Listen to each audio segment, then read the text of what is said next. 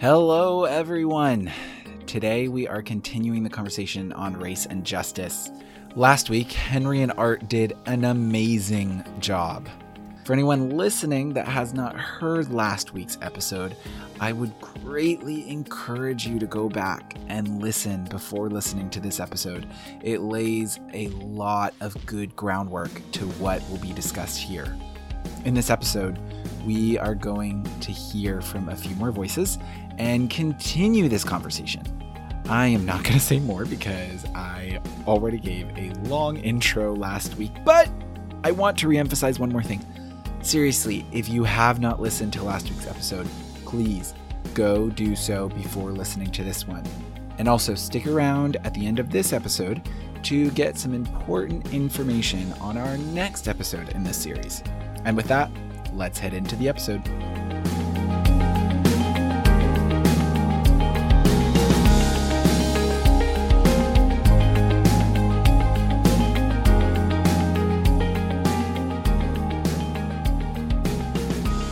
Gosh. All right. You guys ready? Y'all. Ready. Awesome. Well, hello, everyone. Hello, Side B family, Side Beers. I want to welcome you back to another episode of Life on Side B. And we are continuing this conversation that was started last week with the amazing episode that Henry and Art did on race and justice in here in America and really throughout the world. Um, so I am so happy to have here both familiar voices and new voices.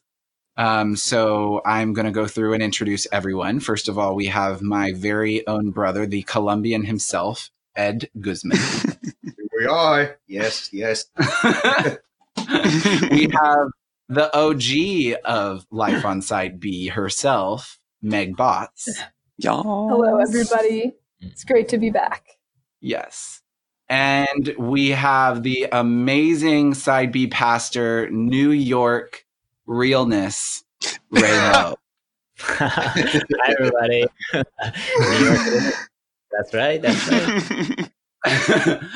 and joining us for the first time, I'm so excited. We have Mr. Paul Anthony Turner. Hey, everybody. So, would you like to give a little introduction to yourself for people who might not know Oh. you? oh, sure. Yeah. Um, yeah, so my name is Paul Anthony Turner. Um, from Louisville, Kentucky. Uh, well, I don't even know what else to say. I, I love philosophy, super duper gay, and I love Jesus. Those are all the things that matter. Great. I'm so glad you're here.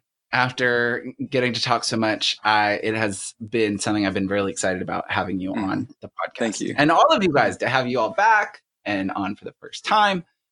So, um, yeah, I'm going to more be here in the background asking questions and just more initiating conversation.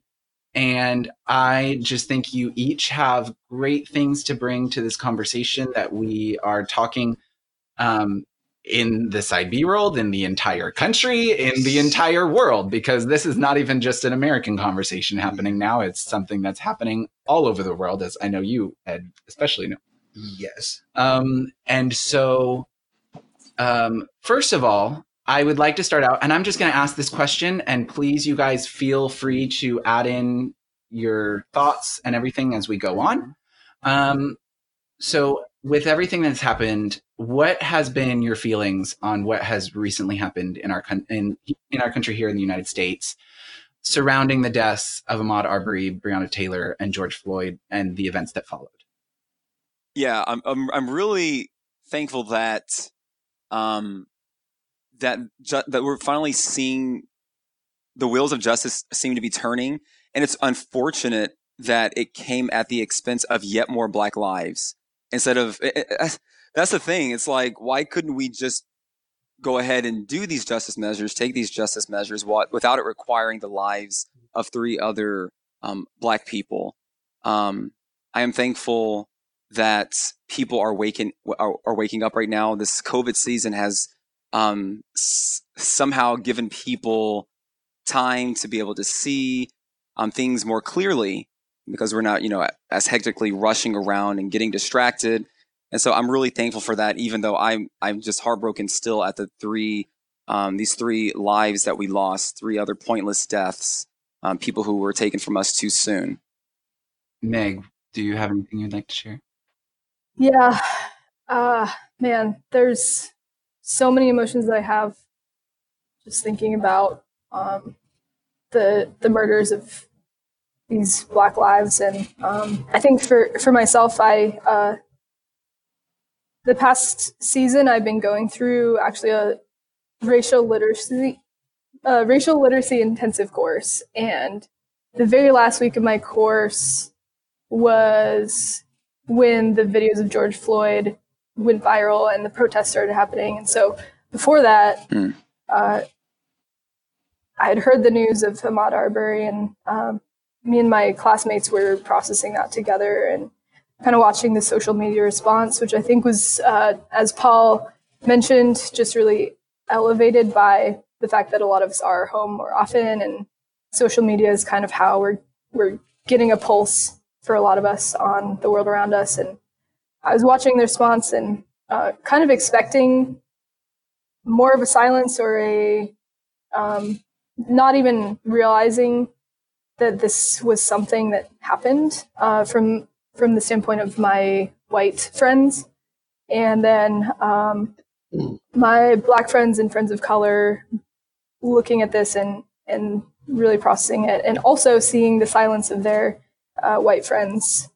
And then when Breonna Taylor's death happened, um, I was just reading some of the information about that and uh, just how it very obviously was was a deep injustice. And there's talk about how because she was female, it wasn't in the news as much. And I think also because there wasn't video evidence. And then with George Floyd, um, just the fact that there was a video going around, and I, I personally didn't watch the video, but um, just I live in Denver, and a lot of the protests started happening, and um, so I, I had been very aware of just a lot of this historic baggage coming to the surface as a result of these murders, and um, yeah, just been seeking to be intentional in engaging with that and speaking about that instead of um, being someone else who's going to be silent about that.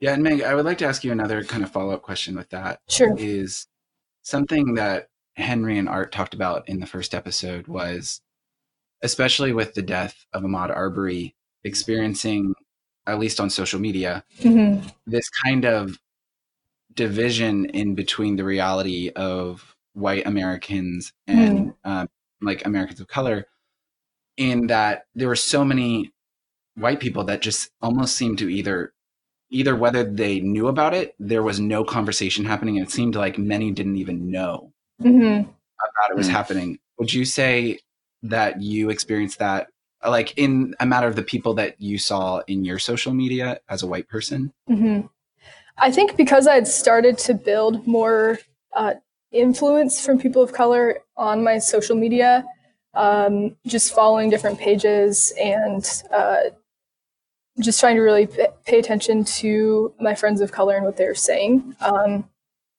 I I was getting more of that news to my feed, um, but I think because a lot of racial segregation still very much exists and persists in um, in our country, and um, I think a lot of times, even with white people, we can kind of self-select out of those conversations because we're not used to being around them, or we can get um, tired really quickly about conversations about race because it isn't something that we have to talk about.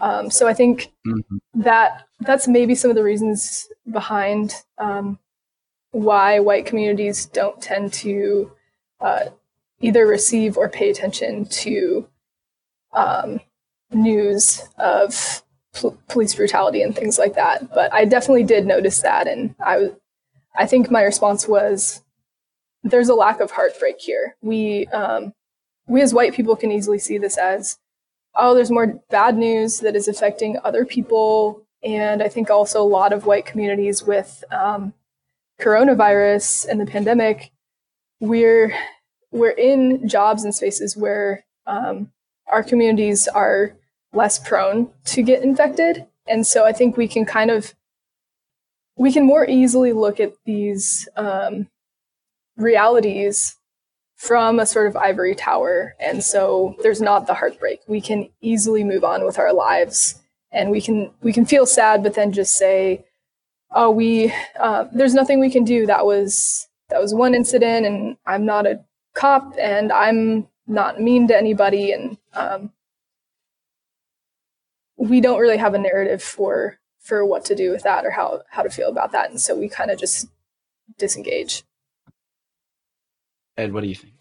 Um, I've been pondering in uh, this whole issue, so to speak, and as a non-USA citizen, but I'm a resident.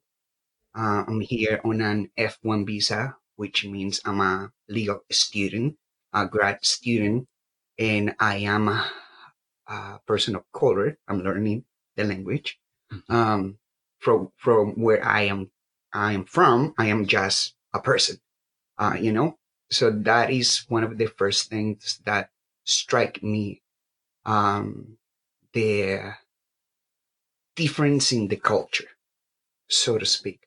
Um, one of the things I have loved about my in, uh, inheritance or heritage, sorry, and I'll elaborate why this is important to answer the question. Um, genetic, genetically speaking, I'm 25% black. I mean, literally. and for me, that has always been something awesome. Like, dude, I, I got so many good stuff. One of your grandfathers. Yeah, my Mhm. yeah, my grandfather is black. So one is black, one is uh, Indian tribal, and one is white, was white, and the other was like a mix between uh, mulatto and white. So it's a weird mix. but all of that to say, it's like something that I grew up feeling proud of. It's like who makes me unique is that I have elements of different uh, races in me. So there is a, a quote. I'm gonna try to say it in English. Um, I'm sure I'm not gonna get it 100% right, but you're gonna get the spirit of what I'm trying to say. It is uh, for those who do not know their history, they are condemned to repeat it. Mhm. So personally, during all these processes, like there must be a story behind this. Why this happened is not something that just erupted and out of the blue happened. It must have happened in the past, and there are consequences from the past that are repeated now. And because I do not know the history, I cannot assess the reality in the same way uh, that other people can. So for me, has been a time to sit quietly and listen and trying to think and uh, sit myself in the position of those of color growing up here in America, um, black uh, brothers and sisters, and thinking about their experiences, their parents' experiences, and their grandparents' experiences, and all of that that built upon to them what what is their experience, but also sitting and trying to think and feel how a white American and a white Christian person, uh, as of now, their parents and their grandparents, how did they grow up, and uh, how, why they see the world the way they see they see it, and from that point of view, trying to understand and see what part do I play in all of this? Because um, to close that thought is I feel even as a not being a US uh, citizen, I do play a part on this. And my silence is also complicity to what's happening, but also the way I speak, the way I interact, the way I do everything should come from a place of love and in allowing people to know that they are broken and they made mistakes, but challenge me and others to do better. And personally, about the uh, video uh, that is still traumatizing for me to hear somebody in the country that for most people speaks about freedom. Like if you are American, you are free. That's mm-hmm. the whole spirit, you know? Like this is the uh, land of the free and the brave. And have somebody saying, I cannot breathe and then died is just shocking and it, it, it breaks things in me that I cannot even put into words. I have another question for you, but before we do that, Ray, I would love to hear um, about your feelings and thoughts with everything that's happened. Yeah. Um, yeah, I just want to follow up Ed's thought and uh, say that I think it's very admirable that Ed speaks about uh, just his conviction to uh, uh care and to say something about things that are going on in a country that he doesn't even live in. And I think that's a very admirable quality to take on. Um, and I think that has uh, characterized much of the response that I've seen, um, specifically from the Asian community. Um, I love everything that's been said so far. I think the the one thing I'll add is that I, this time has been a very um, uh, challenging one for um, a lot of Asian Americans to even just look back in our own history um, and to realize that uh, black people and the black community have been behind so many of the civil rights movements, uh, specifically for the Asian community. The black people spoke out um, for all kinds of uh, uh, ex- exclusionary acts against the Chinese, against the Japanese in the past, and uh, that's something that we owe um, many of our freedoms to. And so, one of the things that has been really challenging the Asian community during this time is that are you going to essentially return the favor? Are are we going to speak up on behalf of people whose interests might not be our own, but who we owe so much to? Um, I think that's been uh, a lot of what has been uh, going on, a lot, uh, uh, a lot of what our eyes have been open to. Um, it's been a challenge for us to learn about history. Um, to rethink some of our history as well and to also just uh, you know understand you know the the cries and the and the, and the needs and the the hurts and the pains of people who um, you know we we again once once again we are called to stick up for we're called to speak out on behalf of and we're called to fight for as well. Oh um no and i think that's really good. Um so to clarify one thing i did want to clarify one thing. Um so ed does live in the united states. He is just a non-citizen. Yes, I mm-hmm. live under yes an F one visa. F1 I am visa. a student. Yeah, um, but um, no, and I yeah, I really love what you're saying, and I've I I think what you were sharing is so important. Um, I, have loved seeing some of the stuff you've put on social media, right? Um, and I, I would love to hear about some of your experiences of in the events that has followed uh, I know that you have been a part of many of the marches and the protests that have occurred in, in New York City. And is there anything from those experiences that you would like to share? Yeah, yeah. It, it, especially in the beginning, there's so much energy behind uh, protesting and gathering, and um, so much energy put put behind social media as well um, in terms of spreading awareness, uh, sharing more and more videos, uh, all the kinds of things, right? Um, and you know, it, it does get overwhelming. It can be very overwhelming. It can be very challenging to kind of sift through all the bits of information, all the opportunities, all the stories, all the videos, um, and and to keep yourself sane as well. Um, uh, especially just seeing so much pain and hurt in this world. Um, and so I think uh, at the beginning, I had to really, really just sit down and reflect on uh, what God was calling me to uh, uh, respond to, how God was calling me to respond. And um, I've had just so many uh, siblings uh, uh, to walk alongside me very patiently during this process. Um, my friend Darren Calhoun, he's he actually gave. Um, a few uh, kind of short clips on Facebook. The, there were these lessons on how to protest in a effective way. And he uh, talked all about um, things like how the protest uh, should have a very defined leader, uh, a very defined goal, um, uh, just very clear action steps. And I thought that that was so, so uh, insightful and so great because it's so um, easy to throw ourselves behind um, uh, a widespread kind of energy and um, and there's so many protests going on and uh, there was literally two or three protests happening in new york city every single day and it's like um, obviously it's so difficult for one person to attend all of them so i think mm-hmm. it was very helpful to hear that there were some uh, helpful guidelines as to how to uh, sift through kind of uh, opportunities that we have, how to decide which one uh, we believe will be the most effective, uh, and how to also figure out, yeah, just uh, what um, what action steps uh, would be taken from them. And so, actually, one of the things that I ended up doing was uh, I started to focus more on the protests organized by local churches and uh, church leaders in the area, because I know that, um, especially being a church pastor myself, uh, it's not just about joining together in this one moment to protest, but it's also about building that connection, that network of relationships that can turn into more opportunities in the future. You know, now that I'm connected with these pastors, what ministries can I help them out with in the future? Uh, what needs can my church help them fulfill in the future? And uh, how can we continue to partner together for uh, the future? Hey, Ray, may I ask you a question? Sure.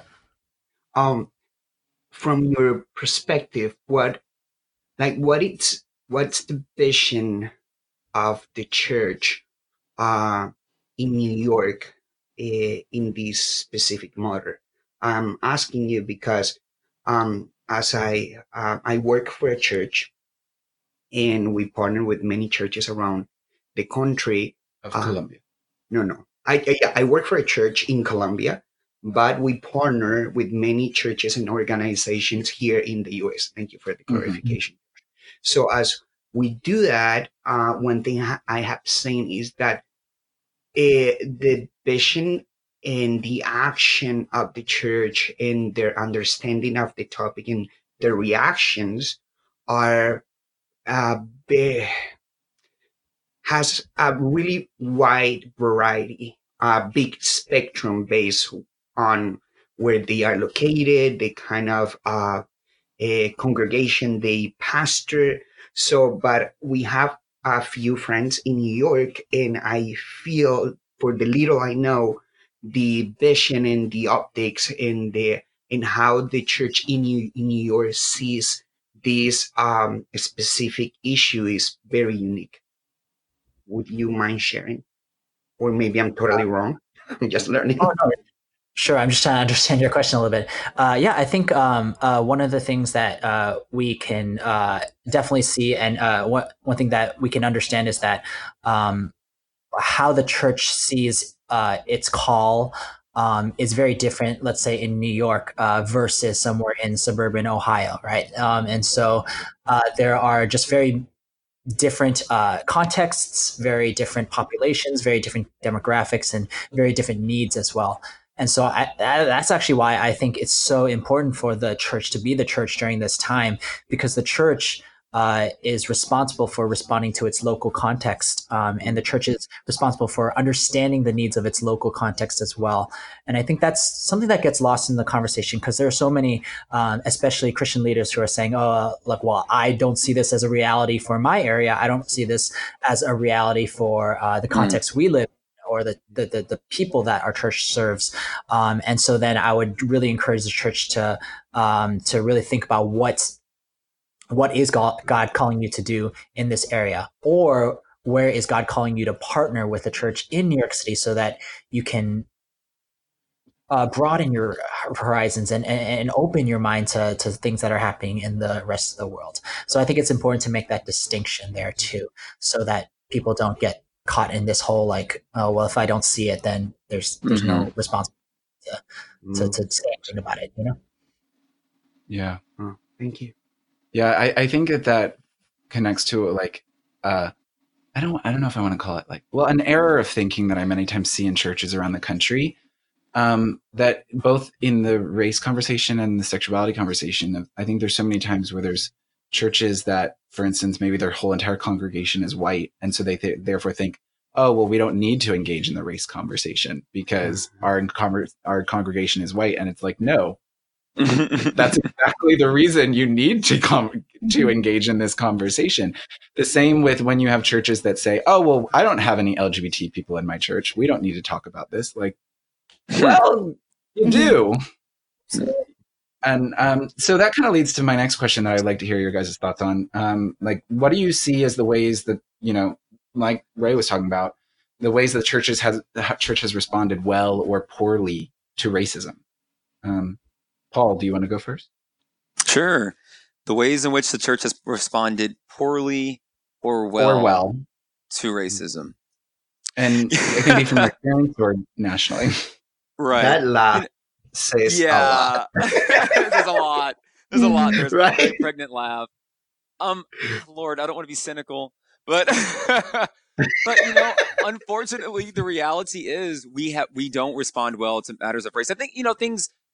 There are there are voices, but we, um, as a whole, Christianity has not done done very well, and it, Christianity in the United States, we have we've not done well. We have lights here and there, um, and they're doing a fantastic job. But you know, as a as a whole, um, we're not we're not doing too hot. And I think a lot of it is like what you guys were saying. As long as you know, a lot of a lot of churches, um, as long as they don't have, they don't, you know, as long as the congregants don't see racism or they don't perceive that they are being racist or they have racist ideologies, as long as they perceive that or they're thinking that way, um, they think you know they don't have any responsibility. When you don't think that you have a responsibility to something, you're not gonna you know seek to do something about something. Um, and so I think that we need to realize that every, uh, speaking in the United States, um, we need to realize that we are all connected in, in a web of different, there's, there's all kinds of different social dynamics that tie us all together. So no one is really, um, we're not, we're not actually disconnected from something, even though it might be, it might not be directly near you. It might not be directly a part of your, your, um, um, your your immediate experience because we're all part of this nation um, because we're all part of the same church the same religious institution as we're you know being christians we have to realize that we are all connected to the issues that surround us whether very near or very far. Um, i think that until until christians all christians realize that they are connected to each other they're connected to all the different social issues especially race issues. We're not going to we're not we're to continue to see the the the lack the dearth of uh, robust answers to racism that we that we so desperate that we so desperately need. Um yeah. So unfortunately i don't i don't i see it as mostly we have not done very much. We've we have definitely made some progress but a, a lot of it is is is painfully slow um especially when you when we claim to follow um jesus of the of the bible who we see him you know standing up for for for people who were being kept out of the temple. The gentiles are being kept out of the temple from worshiping in the one place where they were allowed to worship because the um, the Jews had set up their their merchandise in the, in the one place they were allowed to worship and so forth. You know it's it's interesting that we aren't very concerned because we don't we don't see the concerns of others as being near to us.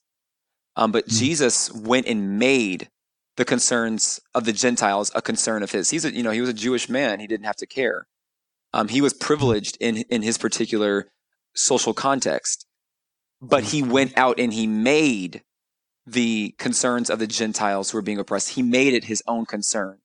And so that's Mhm. what i would tell christians if we're going to move away from you know not having very good answers to racism if we're going to be able to get there we have to go out and make those concerns our concerns hopefully that answers I think that's great. And before moving on, I actually had another follow up question for you. hmm Um, you know, we're talking about the the conversation of race, um, but also then there's so many site, um, you know, side B Christians, LGBT Christians in general that then are in this area of intersectionality between being an LGBT person in the church and being a Mm. person of color in the church. And um, I would love to hear your thoughts on that intersectionality experience of Mm. being in church where you fit into both of these conversations. You know, are you Yeah. Oh, I could definitely comment on that. Um, it's, you know what? One thing I've, I've realized is how how tiring it can be. Um, because you're not just dealing with being gay and you're not just dealing with being black. You're dealing with both of them at the same time and it's it's kind of when they when they get added together it's not like just doing one plus one is equal to two it's one plus one is equal to three. It becomes exacerbated and, it grows the, the the stress of it all is actually it grows exponentially. Um and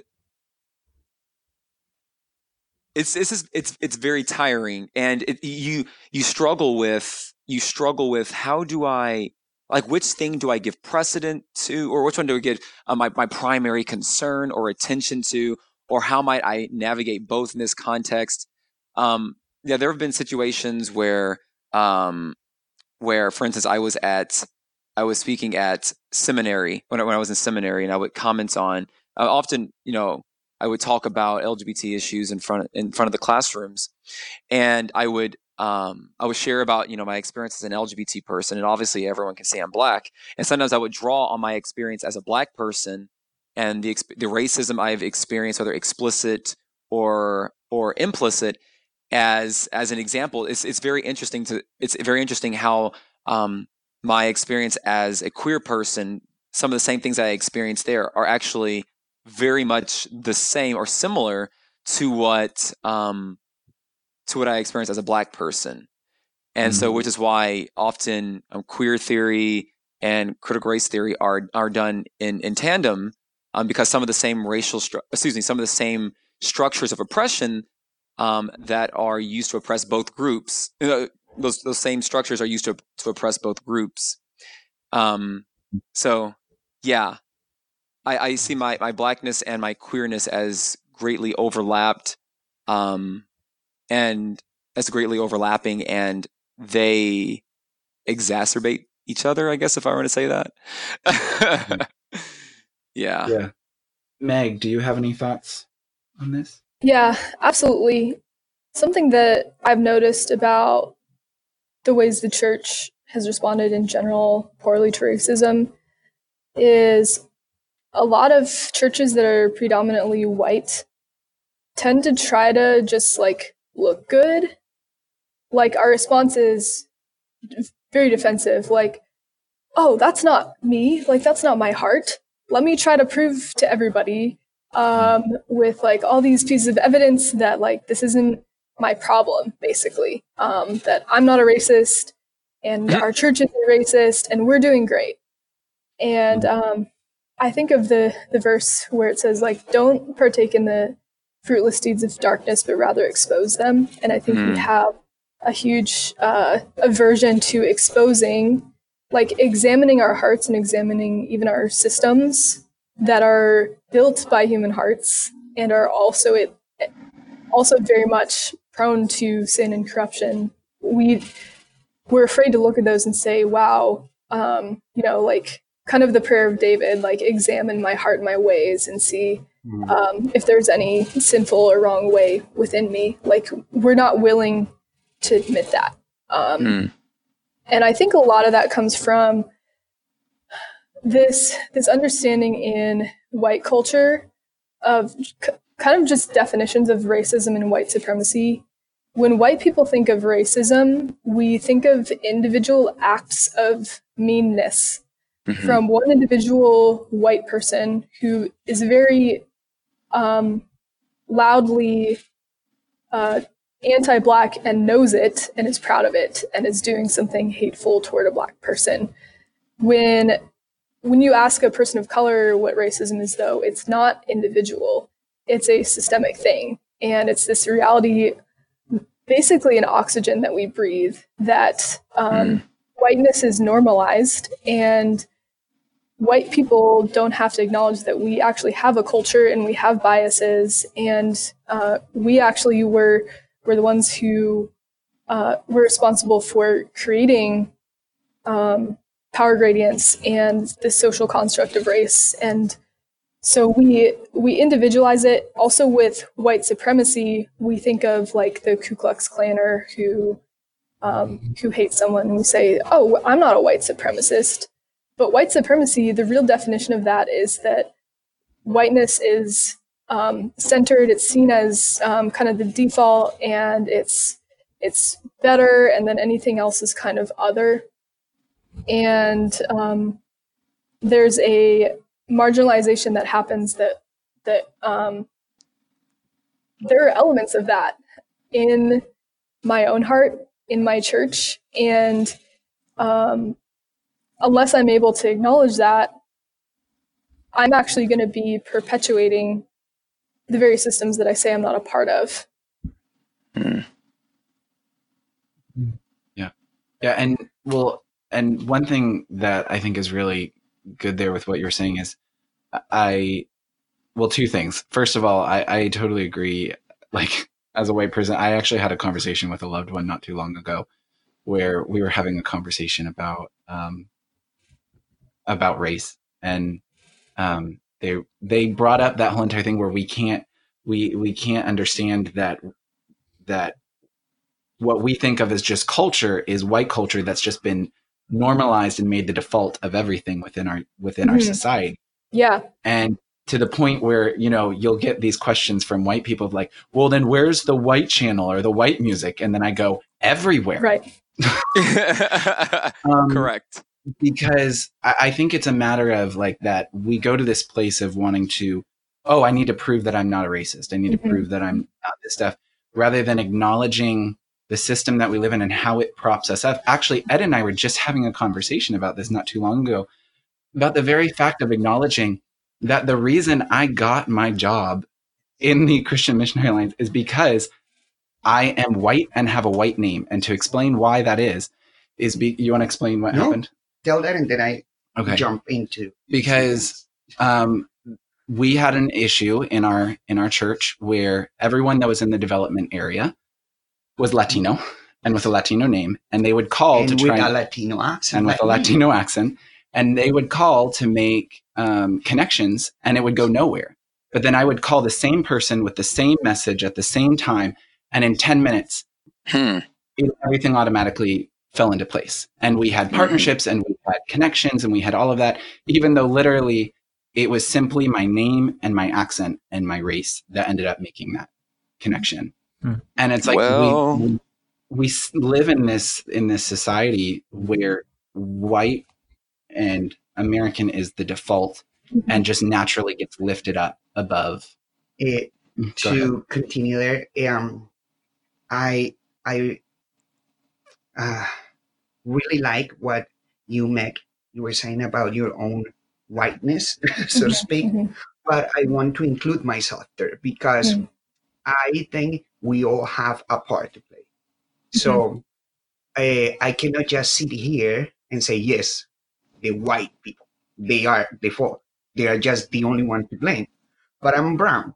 And in order, I, I am assessing this from the Christian culture. So mm-hmm. as a brown person in Christian, in our brown like churches, like, oh, whites are like this. They are not as committed because they do not pray as we do. Oh, they do not know this because so we have all we are racist as well to our own brothers and sisters uh, by a default because we feel that we are better in other areas. So we can see the fault in their processes, but not in our own process. So I I am personally racist I have found that. And the more I examined myself, the more I see my own racism in many things. In that, like, scared the crap out of me, so to speak. Like, oh God, I did not know that I was part of the whole problem. But one of the main things that has been uh, in my heart, uh, uh, seeing the church, we as the church, and its response to this issue and also the LGBT plus community is that most of Christianity, we don't know what the kingdom of God really is mm. or the new creation. Mm-hmm. So we don't fully understand it or we have a distorted uh, understanding um, or we don't fully support what the kingdom of God really is. Mm-hmm. You know? So we lower the kingdom of God to our cultural experiences in and Mhm. experiences and expectations. Mm. So if we were to really evaluate what the kingdom of God is and eh, see it from God's point of view, from the beginning of the Bible to the end, there is a, a, a very clear path in how that kingdom affects everything. Mm-hmm. And you see hints in many places and throughout the Bible. So many times what I see is our reactions to all of this is eh, in the core, one of the issues is that we don't really know what do we believe.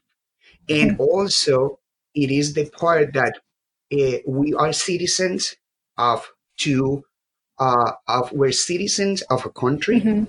in my case, uh, Colombia, but I'm a resident here, so I need to abide by the laws of this country and respect it and love it.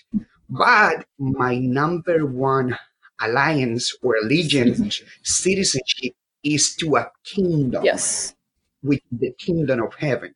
And Mm. that kingdom is ruled by a kind king who loves equality, who empowers the oppressed. You see? So if as a church we were to equip our people to actually know what Christianity is about Yeah. and how Christianity changed the core DNA of our culture, then these kind of uh, struggles wouldn't be as prominent because we will see that our understanding of what our culture, our privileges are, are distorted to the real truth of what Christ is all about. Mm. So Yes. I think for me has been a process to say, snap out of it. Yeah.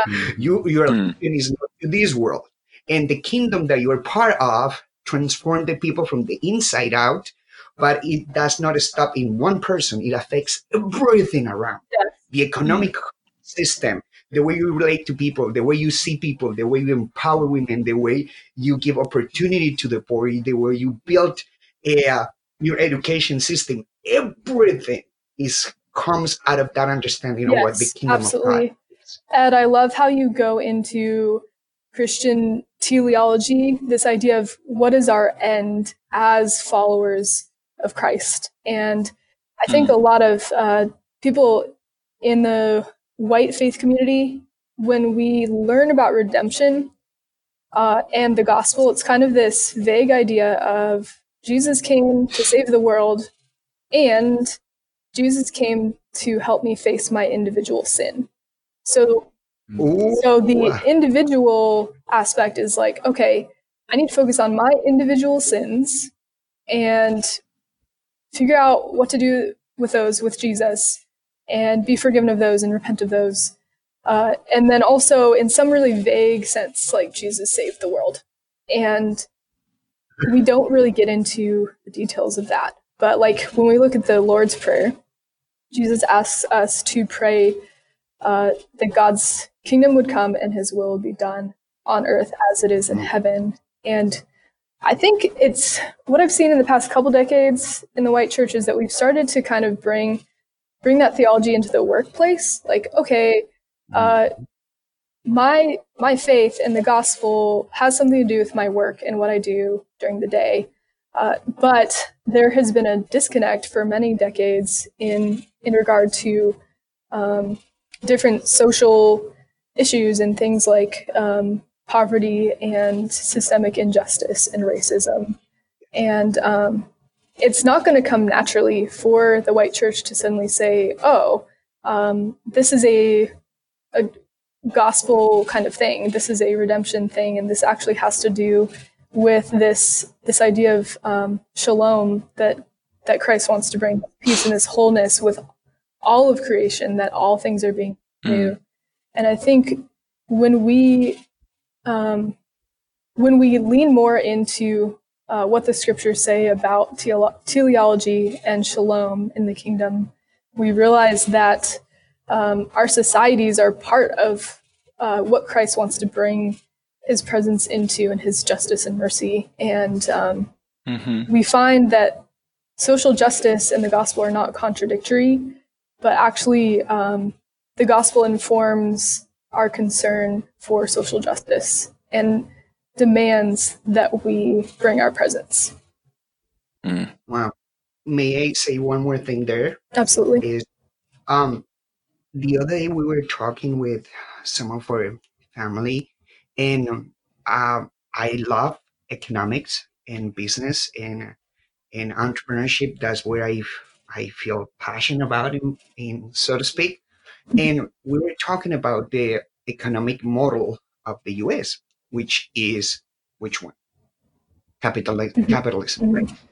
So I was hearing, and then one person was really clear. It says he's a businessman, very successful. He said it is amazing because it's based on greed. So the more you get, so you can compete to get the better people for you to work against other people so you can get as much as you can. And that's why we're so prosperous. Hmm. And this family member, he's a strong Christian.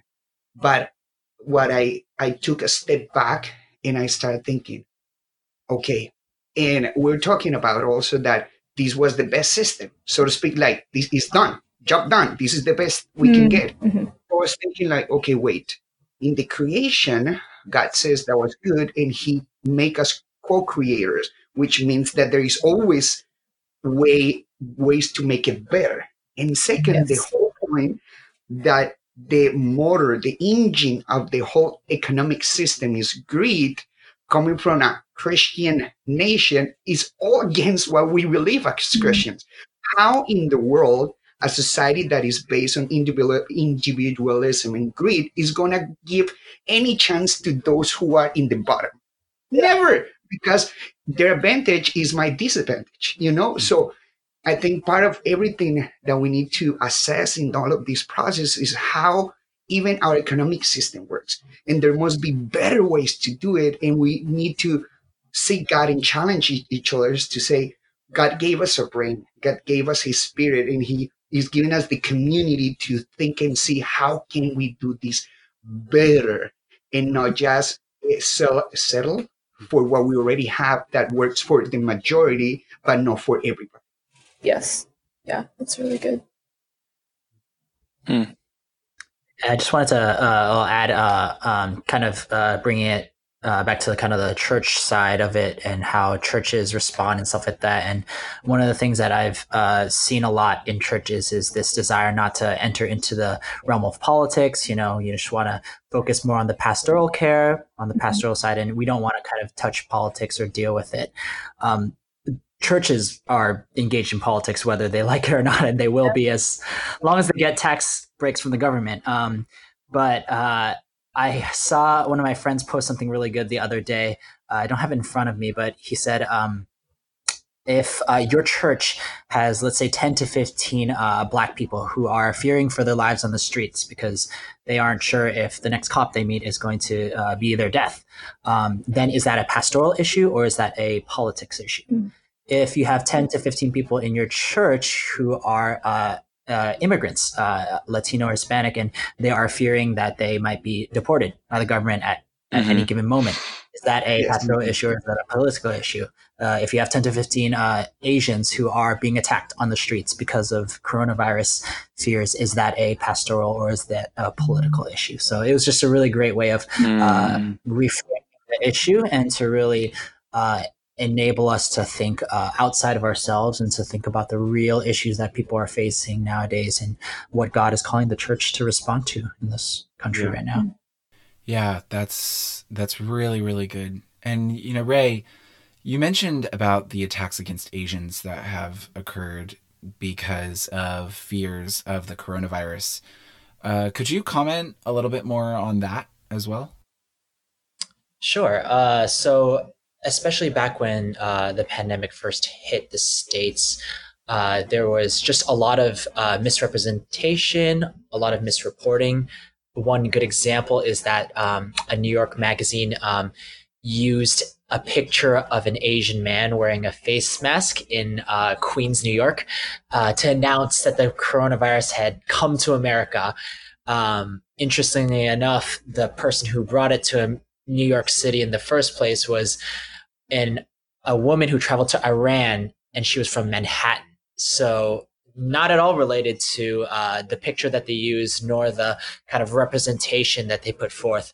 Um, but that image stays in people's minds. Uh, that image, when it's shared, when it's uh, passed around, that image st- stays in people's minds. And uh, suddenly, uh, something that's always existed, by the way, um, Asian people wearing face masks because you know that's a norm for them in Asia. You know, even before this pandemic, uh, suddenly becomes a source of fear uh, and panic for people. Um, and obviously we see it manifest in the violent attacks. Uh, there was an Asian woman in Brooklyn who got acid poured on her face, um, a woman in Minnesota who got kicked in the face by three teenagers who kind of were berating her for being Asian.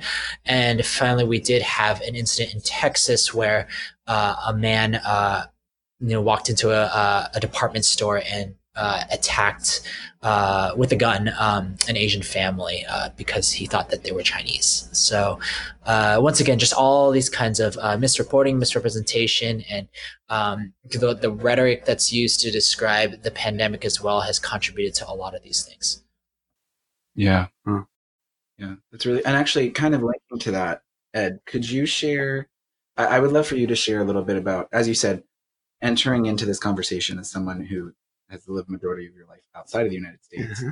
And can you share a little bit of your experiences once you got to the United States of some of the kind of um, experiences you had with Christians and what their assumptions of you as a Latino, oh, those yes. kind of things? Yeah, yeah, yeah, sure. Um, well, normally as a Colombian, I cannot speak for the rest, but in our culture, in Colombia, we see, or some people see the US like, well, you can live the American dream, so to speak. You know, you have the opportunity to grow economically, you get to have a better life. Well, what many people. So when I came here to the States, that was like to study back in 2007 or 8, so to speak. Um, it was kind of hard uh, for me to break some stereotypes so to speak. Uh, because as soon as people saw me, because you see me, you can tell, duh, I'm Latino, uh, and they hear my accent, it looks like as soon as they see that and hear me, hear the accent, no matter what I would say, they wouldn't listen to me, to my words, but just to what they they were just seeing. So every, not everybody, but majority of people assumed that I was here illegal. And I got offered several jobs in uh, construction, which is not a bad thing. But I was not looking for a job in construction or cleaning pools or doing, uh, what is the name? Lawn work. Lawn work. And it, it was also interesting for, for them when I tried to talk about economics and um, development and investment and politics and other things. And and it was literally like I was invisible to what I was saying. Like that's it. You cannot. There is no other way. You you are poor because you're brown. That's it. There is no other way you're here. But then after a while, when I started speaking with people, um, at that time I didn't have many Christian pe- uh, friends. They were just people they, they said, oh, okay, I get it. You are Colombian, cocaine, drugs, of course. That's why you are not poor. Yeah, because that's what you do, right? That's what your dad does, you know? Oh, Pablo Escobar. So it is kind of complex when people cannot see you and actually sit down and see you and see listen, you as you. See you as you and listen to you, but assume that because you look some way or you have an accent, that's everything you can be. And in that sense, it's, hard, but for me, has been really easy in comparison to many other people. Um, I, I, like a week and a half ago, for me was really, really complex because um, the uh, government, the uh, Trump administration, President Trump administration, issue a law, so to speak, to ask the international students if we were not having uh, our courses on campus, that we will be deported. As simple as that. So for me, was so shocking because I was like, okay, wait, we are here. I'm not working. I'm, I'm getting my money from abroad. I am here legally. I am trying to make this country better, to support and to learn from the culture. I'm doing it in the right way. There is a pandemic. Literally, there is nothing I can do. My own country is closed. I cannot go back. There are no flights. And you are threatening me to deport me. And it's like, for me, it didn't make any sense. Somehow, thank God, we have good connections. And I could, some, at the point, transfer to a school that I could have my classes uh, on campus. But I was thinking, what about so many, many, many other people that do not have that opportunity? And their lives and their entire dream or everything that they are working for are just like breaking into pieces. It's like, if that is hard for me who has all of these privileges, I cannot imagine for the immigrant. I cannot imagine for the black community. I cannot imagine for so many that have that so much harder than me. And that breaks my heart because I do love USA. I love what the US stands for. But it's painful to see that somehow we miss the point sometimes. So, kind of adjusting more focus, you know, this is a side B podcast. Yes. And um and so I would like to get your guys' thoughts on really what is the current state of side B Christians standing against or contributing to racism that you've seen or experienced? Like, where do you see this conversation happening among LGBT, same sex attracted Christians? Um, and like, as this conversation is happening, what has been your experience and what has been your thoughts? I think I would say, okay, because it seems like the majority of the side B community is is is mostly white and not people of color. The majority of the majority of the rhetoric when it comes to race issues comes from from a very white perspective, white evangelical perspective. Um, and so,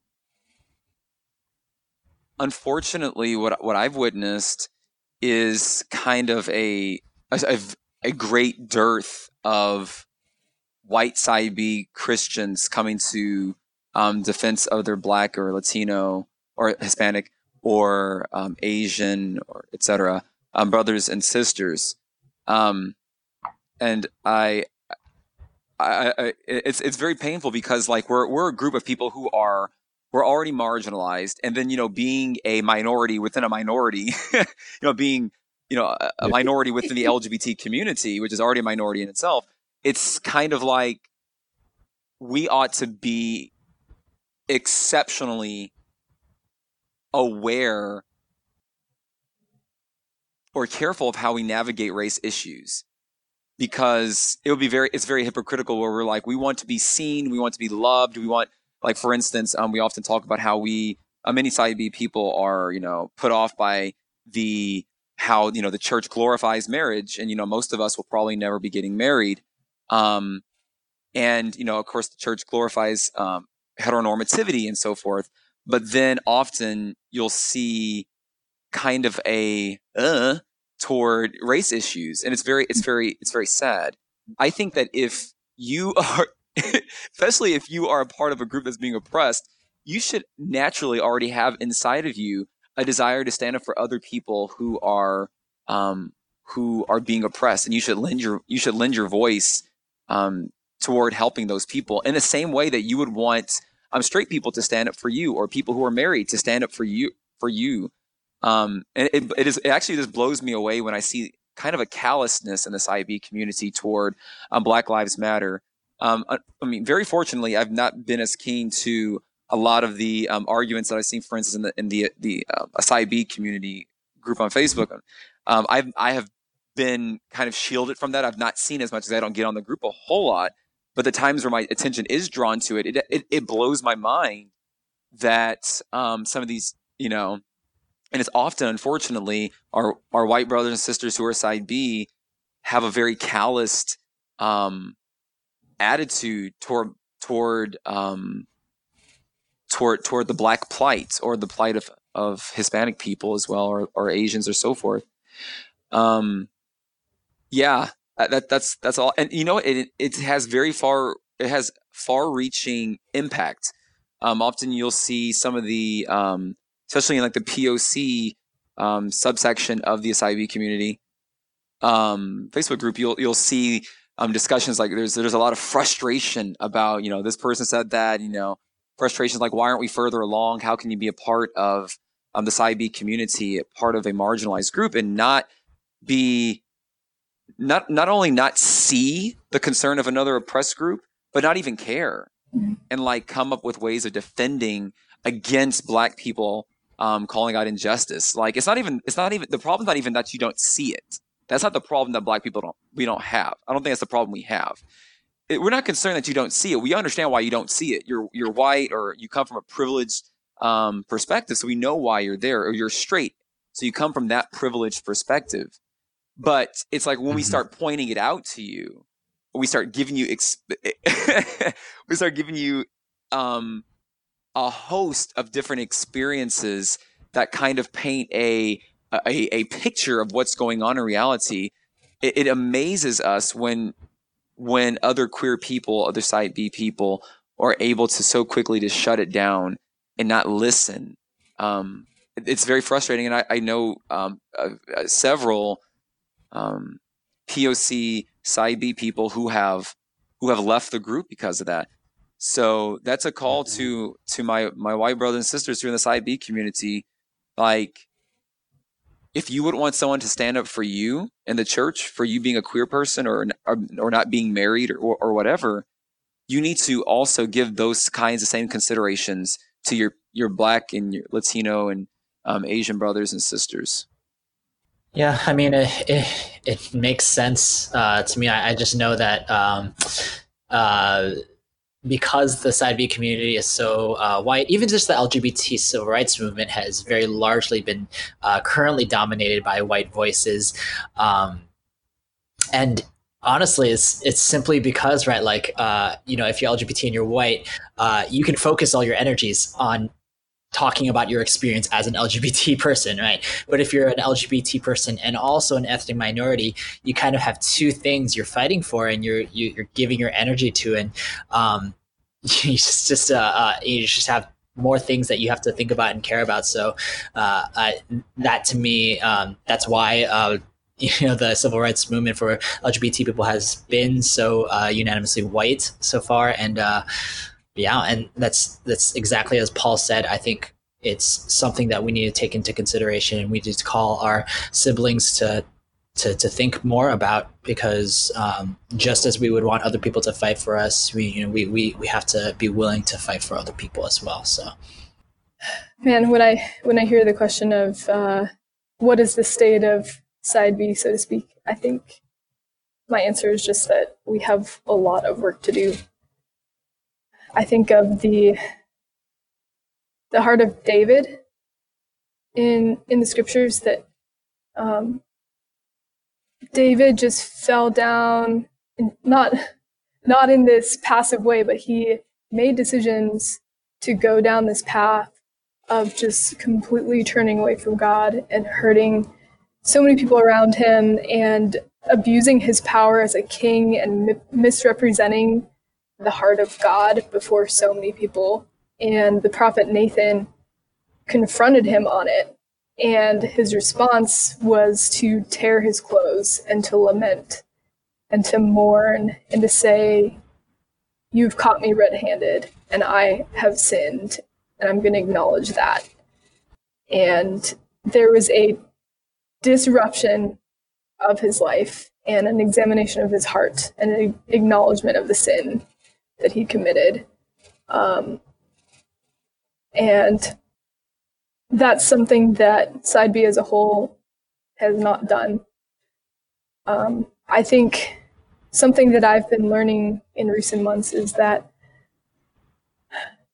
when I first started acknowledging my, my own sexuality, I started asking questions like, wow, why didn't my youth group talk about um, what to do if you're attracted to the same gender. We didn't even talk about it. Um, but if I hadn't have had this personal experience with it, it would not have even been on my radar. And I started to conceive that maybe there was this people group in the church that um, was completely invisible and whose needs was were ignored and that people just didn't care. Um, but even as I was growing in empathy and compassion and understanding of the LGBT community, there absolutely was a disconnect, for me um, between sexuality and race. As I've been going through my racial literacy class, I've been realizing that um, that just because I'm part of the LGBT community doesn't mean that I um, I have the awareness that I need, and it's taken intention to learn and to recognize how uh, my bias as a white person who's grown up in a white family, a predominantly white school, church, um, workplaces, how that has affected me.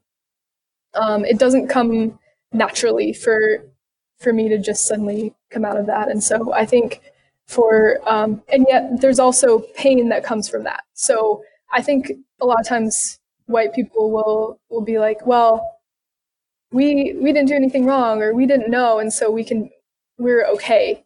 And we only focus on the intent of our attitudes uh, or actions.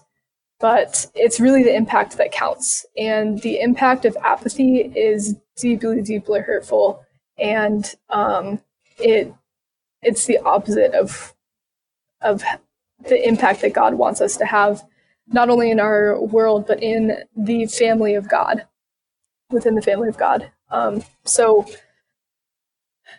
we, yeah, I mean, as a, a white person, I, I want to be the first to say I think it is on white people um, to to do this to as Hebrews says, strengthen our weak knees. We have a lot of weakness that we haven't done any lifting in this conversation. And I think we can easily get exhausted because when you have weak muscles, you feel exhausted and you want to give up. But we need to do the heavy lifting. Um, we are the ones who need to be the first to acknowledge uh, problems and to use our influence and our privilege, not to make ourselves look good, but to say, let me acknowledge real things that have happened in our past and that are happening in the present and take ownership own, take ownership of that and um,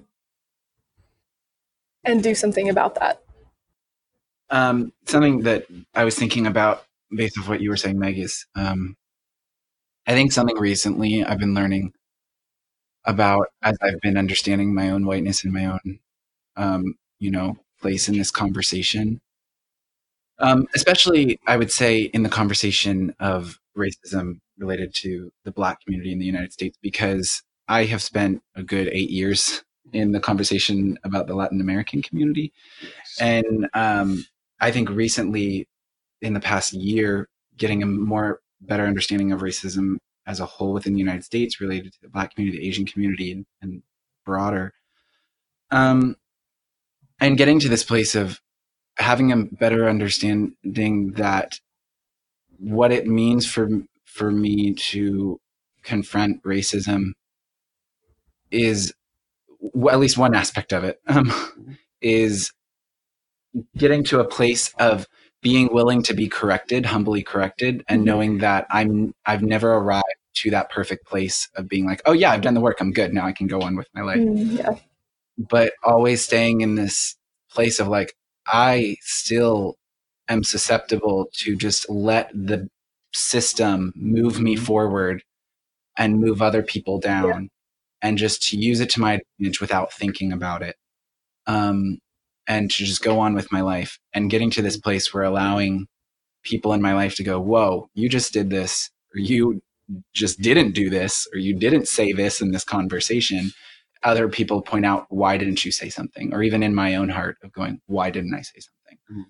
because it's easy it's easy for me to just sit here and not do a damn thing because it's easy for me, but it's not for the for other people that are in my life. So I guess to wrap this up, I have one more question that I would like to end on with this. And Um, because I try with every episode to see just where do where do you all see Jesus in all of this? Whether where do you see the need for Jesus in all of this? Where do you see Jesus at work already? Where where in the midst of so much of everything that we've talked about? I over the last um, month and a half since everything or two months ooh i mean like everything's happened this year i can't even keep up with time but since whenever this started going down um what i've noticed has been um there's been an awakening. This sounds like a movie. Anyways there's like definitely been some kind of there's been a large awakening that's happening um not only you know, in in society, quote unquote secular society, but in the church, um, a lot of people are just are just waking up, and it's really beautiful. Like people are all of a sudden it's like, oh wait, yeah, so he didn't have to do have his knee on that man's neck for nine minutes or however long that was. You're right. There must be there might be something wrong there, and it's just like, baby, yes, thank you. Imagine that times one thousand for four hundred years. That's what we've been saying, and like, oh yes it's, it's actually very beautiful um i was talking to someone on facebook i won't say her name but like i, I had posted something um i don't remember what it was but this it's a lady i had i who i got to uh, i was her pastor for a little while and she was just like i get it now. Like i'm starting i'm starting to get it. I can't believe i didn't see it. And you know god forgive me for not seeing it. It is it's been absolutely beautiful and wow.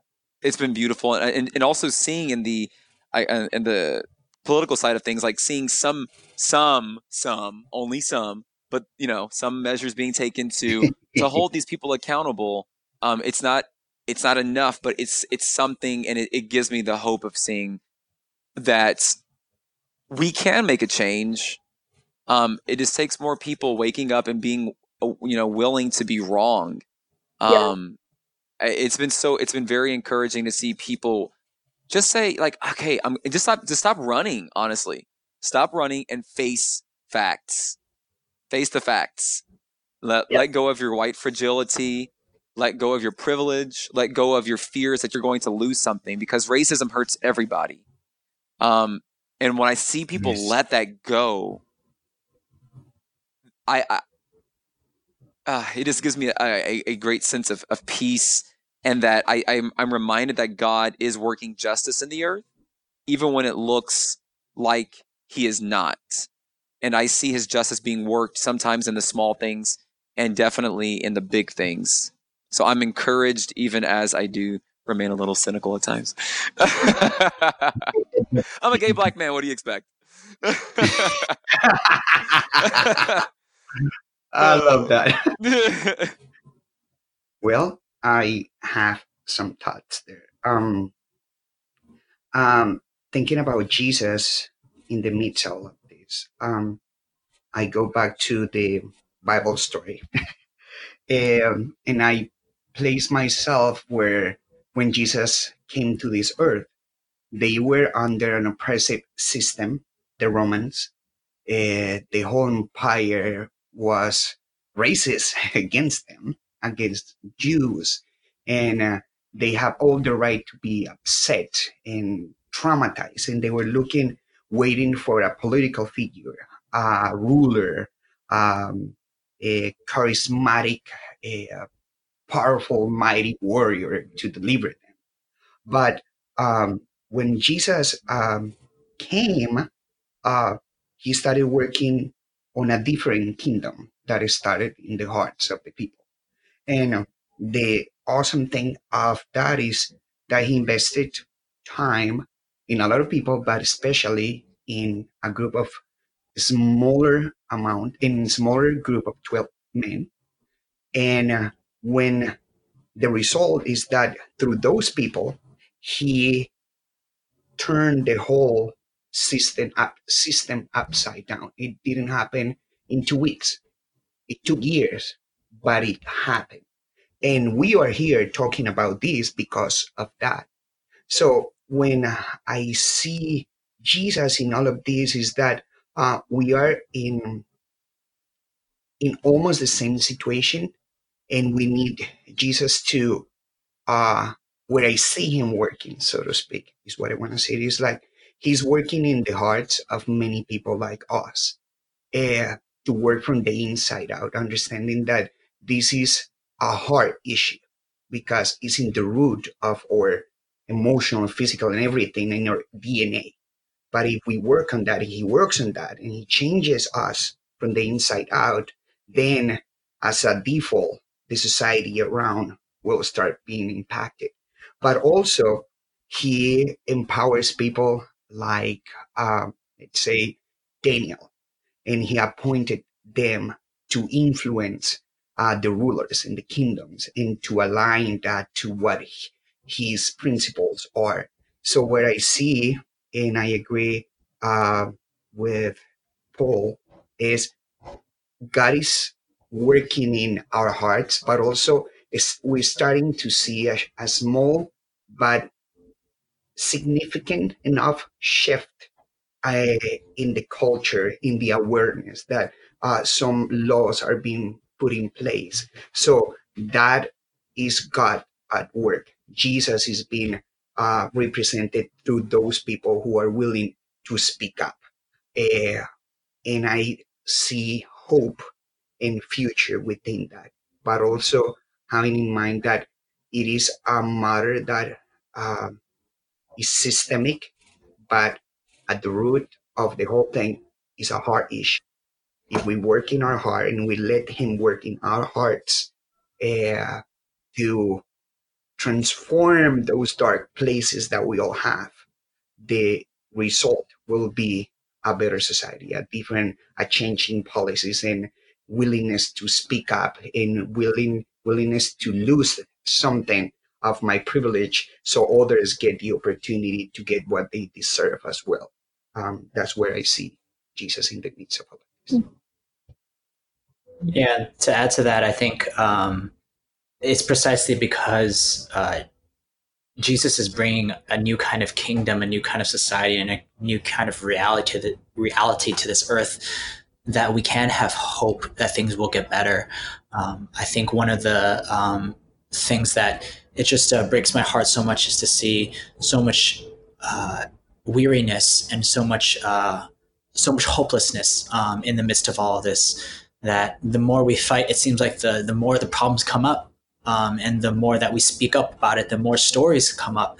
Um, the more we uncover these dark and ugly truths, the more we have to deal with those dark, dark and ugly truths. And um, I think that can be it's just a, to take on just the burden and the responsibility of that, uh, even as humans, is just so so much to bear. And I don't know that um, any one of us can bear it on our own too. And I think that's the whole point, um, because at the end of the day, we can fight for a just society. We can uh, fight for all the best policies, all the the fairest uh, uh, rules and laws, and uh, we can also uh, fight for the um, uh, most strictest accountability as well for each other. Um, but in the end, right, we the people are still going to be evil. Humans are still going to be um, selfish and greedy and prejudiced um, and and self seeking as well. And it really, really takes Jesus coming and bringing a new reality for us to uh, recognize that there's any hope for that changing. Uh, one of the things that you'll see activists say online all the time is um, that quote that says, um, "I don't, I don't know how to tell you that you should care about other people." And I think a lot of people are realizing this right now. You know, as as activists, as as as as people who speak up, we can't ultimately make other people care about other people. Um, we just can't do that to somebody's heart. Um, it really takes a new spirit. It really takes uh, a broken and contrite spirit and heart, and it really takes an encounter with um, the risen Lord to really recognize that there is a new reality where people can, in fact, have their hearts changed. People can, in fact, uh, look out for the interests of other people, and people can fight together for a new kind of reality. Um, and at the end of the day, um, when it becomes too weary, when it becomes too painful, when it becomes too much for one person to bear, um, I know and I hope that we can all recognize that we can rest in Jesus too. That because he took on just all the sins of the world. He, because he took on all the injustices, because he took on every single um, death, every single um, senseless killing, every single act of racism uh, upon himself, that we have new life. Um, that we can find hope and that we do have um, uh, hope for, for for something after death as well. And because he took all these things, because he was the one person who could take on all these things, we don't have to and that we can, uh, at the end of the, the day, close our eyes, uh, get some sleep, and rest, knowing that we are uh, doing God's good work on this earth and that we will continue to do that after we wake up. There's a book I'm reading by an indigenous follower of Christ named Randy Woodley. He's a theologian, and um, one of the things that struck me in his book recently was talking about how um, like our highest commandment as followers of Christ is to love God with all our heart, soul, mind, and strength, and to love our neighbor as ourselves. So we're here to love. And he said the opposite of love isn't hate, because when we are hating, we're actually putting energy toward a person. And it takes energy um, to hate somebody. But actually, the opposite of love includes more like elements of apathy and uncaringness and just simply being unaffected by other people and other people's pain. And when I look at Jesus, Jesus is the absolute essential embodiment of love, right? Like God is love and Jesus is God. So when we look at Jesus, we get an example of love. And um, Jesus participated in, in this thing called kenosis, which is uh, this Greek concept of uh, renouncing everything that that was rightfully belonged to Jesus, all of his uh, basically power and privilege in having all the riches of heaven, and entered into the pain of humanity and uh, when we look at Jesus' life, Jesus was grieved by political oppression. You even look in the Old Testament and in God, um, when he saw the Israelites being oppressed in Egypt, there's a, a grief and there's action. There was, I need to do something about this, and I'm so grieved that I'm going to be moved to do something.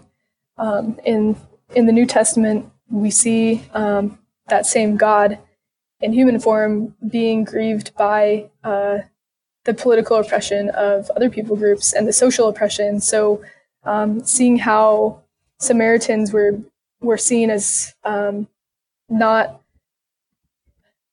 not being loved by God or or being seen as less than by their Jewish neighbors, and how people were oppressed by Roman taxes. When I look at Jesus, especially the more I'm I'm hearing from um, indigenous and uh, voices of color, um, I'm seeing that Jesus is embodied and encultured and local and active. There's not a passivity, there is a being affected by specific things that are happening in his community and specific aspects of pain uh, that are also part of a larger um, systemic injustice that is happening. And um, Jesus has this anchoring in the heart of the Father. He's always anchoring himself in prayer and in in saying, I don't do anything other than what my Father does. There's nothing that I do outside of the Father. And um, Jesus' eyes are also on shalom, this idea of making all things new and the kingdom. And in Hebrews, we read that it was for the joy set before him that Jesus endured the cross. And that was what allowed him to enter into darkness and death and decay. It didn't mean he glossed over hurt um, by saying, oh, it's okay because the gospel, we can just all be happy. Um, it was Jesus anchoring in the heart of the Father and the hope of shalom and redemption that he was able to enter into the darkness and death and decay and suffering um, with hope. And I think that's, I mean, as followers of Jesus, literally, we have no other choice but to follow Jesus in that. Uh, we need to be able to walk through the valley of the shadow of death with people and to be broken um, and know that we don't have to have our hope. We don't even have to have our hope in humanity. like, even if we don't have our hope in humanity, um, that's good. Like, with without Jesus and without the gospel, the world ends up kind of just being all these cycles of injustice and power being um, being fought over. And with Jesus, that struggle ends. Uh, it it levels the ground, and uh, we all have to give um, an account to God. And so, um, yeah, we can have we can have the same anchoring that Jesus did, and we can go the same places that Jesus went. I want to thank each of you guys for being here because in um, this part of learning, I'm so grateful for each one of you individually as people and for um, the work that you're doing and for the way that you stand up for people that are oppressed because I admire each of you so much. And I'm Aww. very, very thankful to have you guys here. Thanks, bro. Thank you. Thank you. And thank you guys. I learned a lot from you today. All right. Well, that's it for today. Thanks again to Meg, Ray, Paul Anthony, and Ed for joining the episode today. A few things before you go, though. First of all, if you listen on Apple Podcasts and you like what you hear, please remember to give us a review. It helps more people find us.